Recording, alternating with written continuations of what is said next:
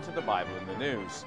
Headlines this week revolved around the historic agreement between the USA and Iran regarding the nuclear agreement. President Obama proudly took to the podium to brag about his peace in our time nuclear agreement. Here are some of the excerpts of his speech. Today, the United States, together with our allies and partners, has reached a historic understanding with Iran, which, if fully implemented, will prevent it from obtaining a nuclear weapon. And I am convinced that if this framework leads to a final comprehensive deal, it will make our country, our allies, and our world safer. Today, after many months of tough, principled diplomacy, we have achieved the framework for that deal. And it is a good deal, a deal that meets our core objectives. This framework would cut off every pathway that Iran could take to develop a nuclear weapon. Iran will face strict limitations on its program, and Iran has also agreed to the most robust and intrusive inspections and transparency regime ever negotiated for any nuclear program in history. So this deal is not based on trust. It's based on unprecedented verification. Many key details will be finalized over the next three months, and nothing is agreed to until everything is agreed. But here are the basic outlines of the deal that we are working to finalize. First, Iran will not be able to pursue a bomb using plutonium because it will not develop weapons grade plutonium. The core of its reactor at Arak will be dismantled and replaced. The spent fuel from that facility will be shipped out of Iran for the life of the reactor. Iran will not build a new heavy water reactor, and Iran will not reprocess fuel from its existing reactors. Ever. Second, this deal shuts down Iran's path to a bomb using enriched uranium. Iran has agreed that its installed centrifuges will be reduced by two thirds. Iran will no longer enrich uranium at its Fordo facility. Iran will not enrich uranium with its advanced centrifuges for at least the next 10 years. The vast majority of Iran's stockpile of enriched uranium will be neutralized. Third, this deal provides the best possible defense against Iran's ability to pursue a nuclear weapon covertly, that is, in secret. International inspectors will have unprecedented access not only to Iranian nuclear facilities, but to the entire supply chain that supports Iran's nuclear program, from uranium mills that provide the raw materials to the centrifuge production and storage facilities that support the program. If Iran cheats, the world will know it. If we see something suspicious, we will inspect it. Iran's past efforts to weaponize its program will be addressed. With this deal, Iran will face more inspections than any other country in the world. The ongoing failure of Obama to deal with Iran was made evident in an article in the New York Times, April 3rd, commenting on the negotiations and the agreement that came out of them. This article states as the talks hit one deadline after another, the administration had to compromise more. Instead of maintaining strict limits throughout the life of the 15 year accord, for example, it began to talk about keeping the toughest limits, the ones that would extend to a year, the time Iran needed to produce enough nuclear material for a bomb, in place for at least 10 years. The growth of the Iranian nuclear project has been substantial since Obama has been in office. The article stated Iran had a few hundred working centrifuges in 2003, thousands when Mr. Mr. Obama took over, and now 19,000. Israel is extremely concerned with this agreement. This is why Netanyahu came to address the Congress a few weeks prior to the Israeli election, much to the chagrin of Obama. Netanyahu gave Israel's response to Obama's agreement. It is clear and reasonable. I just came from a meeting of the Israeli cabinet. We discussed the proposed framework for a deal with Iran. The cabinet is united in strongly opposing the proposed deal. This deal would pose a grave danger to the region and to the world and would threaten the very survival of the State of Israel.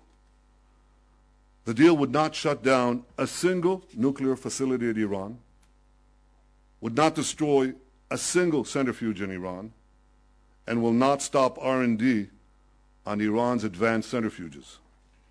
On the contrary, the deal would legitimize Iran's illegal nuclear program. It would leave Iran with a vast nuclear infrastructure. A vast nuclear infrastructure remains in place.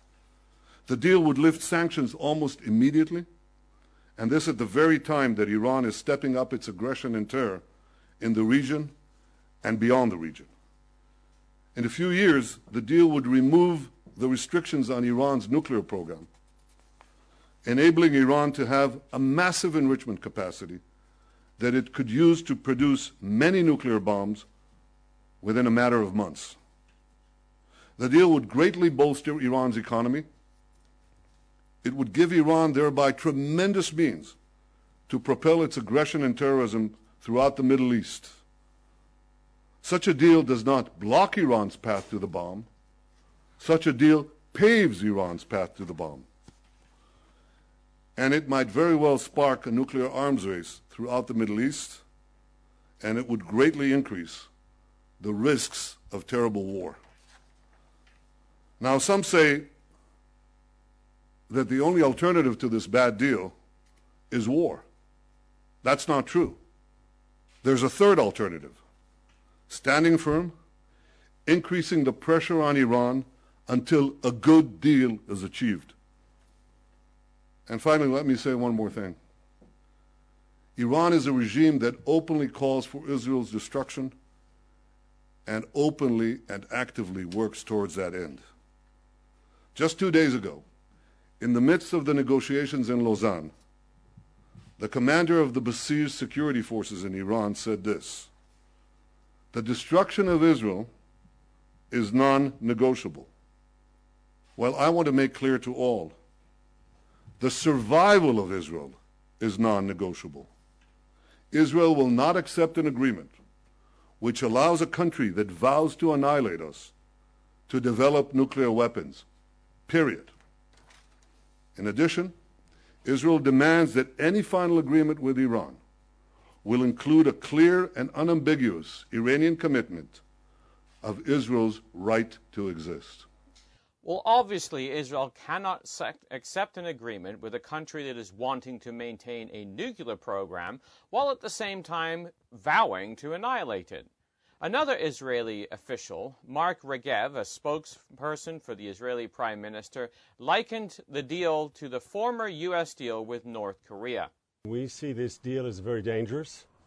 We say this deal is a move in the wrong direction, and if this framework actually becomes uh, the basis, the foundation for a final deal with Iran, we see this like the deal with North Korea. I mean, you'll recall uh, in the 1990s, North Korea signed a deal uh, uh, they committed themselves to non-proliferation. They kept their nuclear program intact, and when they were ready, they proliferated. They exploded a nuclear device, and today they threaten East Asia.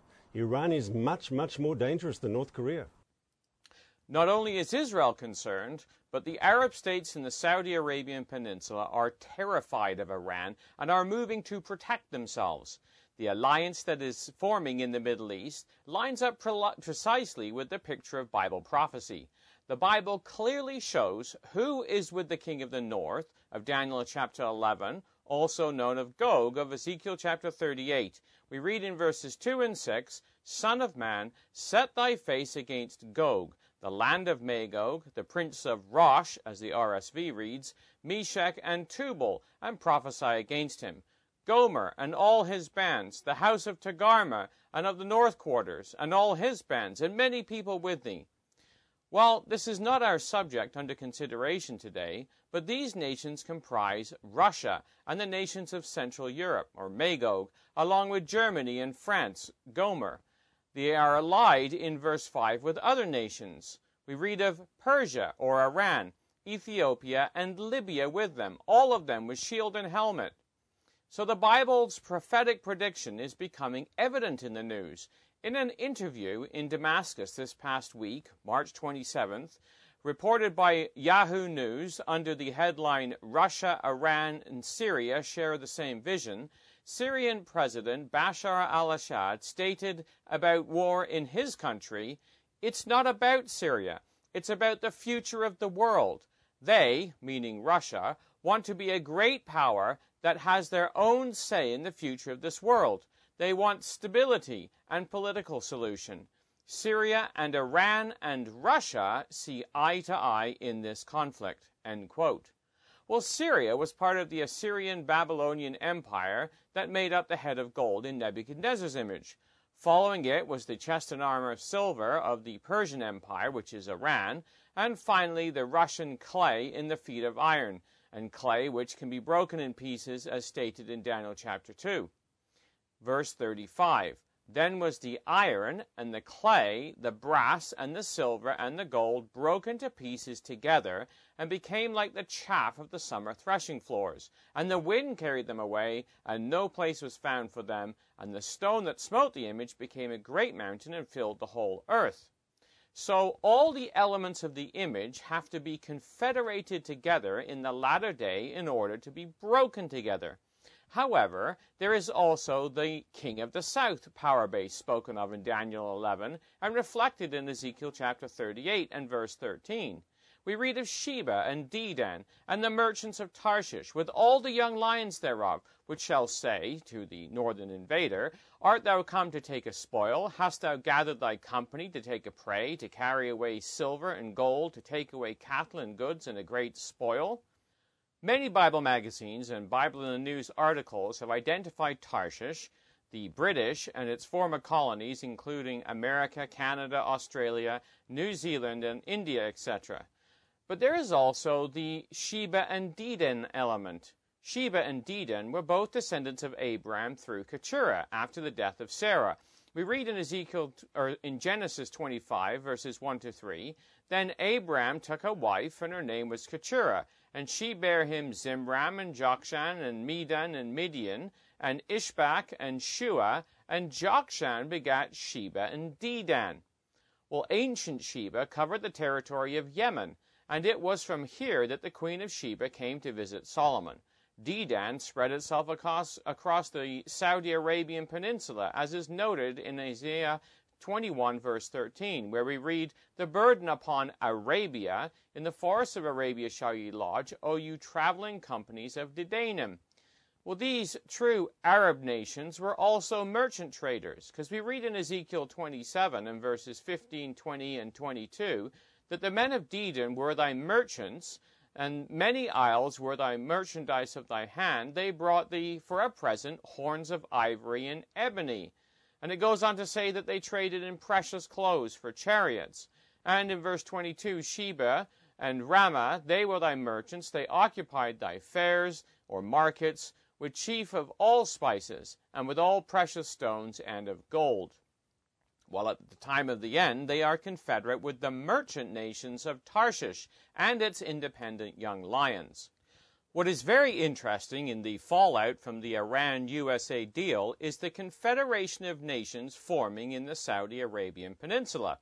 The southern Arab states have been quick to criticize this deal between the USA and Iran. Obama was quick to call for a meeting of key Arab leaders at Camp David to try to placate them. In his speech, he stated Today, I also spoke with the King of Saudi Arabia to reaffirm our commitment to the security of our partners in the Gulf and I'm inviting the leaders of the six countries who make up the Gulf Cooperation Council Saudi Arabia, United Arab Emirates, Kuwait, Oman, Qatar, and Bahrain to meet me at Camp David this spring to discuss how we can further strengthen our security cooperation while resolving the multiple conflicts that have caused so much hardship and instability throughout the Middle East. Well, one of the outcomes of the agreement between the USA and Iran has been the need for the Arab nations to work more closely with each other. This past week has seen violence flare up in Yemen, as it has been under attack from the Houthi rebels, who have been backed by Iran. Yemen, the ancient Sheba of Ezekiel 38's prophecy, is under pressure to become an Iranian proxy. Saudi Arabia, Arabia, for its own security reasons, has intervened and is bombing the rebels. And in the words of Russia Today headline, Saudi Arabia airstrikes paved the way for ground invasion of Yemen. This past week, the National Interest magazine posted an article under the headline Saudi Arabia's Plan to Transform the Middle East, which stated of Saudi Arabia, between restructuring some of the country's most important political and economical institutions and launching an unprecedented large scale military operation in the neighboring country on the verge of civil war, we could be witnessing the beginning of a completely new Saudi Arabian way of thinking. The article went on to state a philosophical divergence rather than a tactical difference has emerged between Saudi Arabia and the United States over the past two years. That divergence led Saudi officials to warn about a major shift in how Saudi Arabia sees its relations with the United States. Saudis have begun to write about the need to develop their own military capability to defer to deter any threat to their security without having to rely on the United States, whose priorities and commitments seem to have changed significantly under President Obama. End quote. Well, this shift will help build a Dedan that is able to offer a resistance in Ezekiel 38 along with the merchants of Tarshish. It may be one of the factors that brings peace into the Middle East. The New York Times, in an article entitled Arab World Adjusts to Shift in U.S. Iran Relations, stated the following As Tehran and its clients around the Arab world celebrated the accord as a triumph of Iranian resolve, Saudi Arabia and its allies declared that the agreement had only reinforced their determination to push back against Iranian influence, with or without Washington. On the front lines of battles with Iranian proxies in Syria and Lebanon, some cried betrayal. The Saudi king decided his country could no longer bear the provocative Iranian expansive policy in the Middle East or the American silence over it, wrote Jamal Khashoggi, a veteran Saudi journalist and former government advisor, in a commentary this week on what he called the Salman Doctrine. The New York Times reported the concern with the agreement, as expressed by a Saudi diplomat speaking on the condition of anonymity, is things did not change. The agreement addressed one aspect, but not the whole issue of Iranian expansionism. End quote. The article reported the, the dire concern of the Saudis and other Arab states with Iran's involvement in the region. It stated in Syria, where Iran has sustained President Bashar al Assad in a proxy war against the mostly Sunni Muslim rebels backed by the Persian Gulf monarchies, many in the opposition denounced the deal as a betrayal of Mr. Obama's stated support for their cause. Monzar Akbik, a representative of the Syrian opposition coalition in exile, said that the lifting of sanctions on Tehran would mean more cash to support Mr. Assad. If the news we're hearing is true, that 150 billion in Iranian deposits will be released from banks soon, this will help Assad a lot, he said. We fully object to any agreement signed at the expense of Syria. End quote. Well, Russia is trying to keep its claws in the thick of what's going on in the Middle East, as is evidenced by a letter Putin sent to Arab leaders, read by President Egyptian's President Al Sisi at a gathering of Arab leaders in Egypt this past weekend. The letter stated, We support Arab nations in their effort to ensure a safe future and urge them to resolve all emerging challenges peacefully without any foreign involvement. The response from the Saudi Arabian foreign minister, Prince Saud al Faisal, accused Russia of hypocrisy. He said he speaks about the problems in the Middle East as though Russia is not influencing problems there. End quote. So there is a clear division between the Arab states who are supported and supporting Iran and Russia and those who are siding with America and surprisingly Israel. One of the changes in the Saudi Arabian policy has been its relation to Israel. Israel's Channel 2 News reportion reported the Saudis have declared their readiness for the Israeli Air Force to overfly Saudi Arabian airspace en route to attack Iran if an attack is necessary. Russia Today reported at the end of February Israel's Mossad and Saudi officials were said to be working on contingency plans that could have included an attack on Iran if its nuclear program was not curbed enough, according to a report. It was also revealed that the Saudis were willing to assist the Israeli attack by cooperating with the use of drones, rescue helicopters, and tanker planes. So while the world continues its policies to meet its own needs, the angels are at work in bringing about the necessary moves that will set the stage for the great day of God Almighty and the kingdom of God in Israel that will be established as the outcome. This has been Jonathan Bowen joining you for the Bible in the News.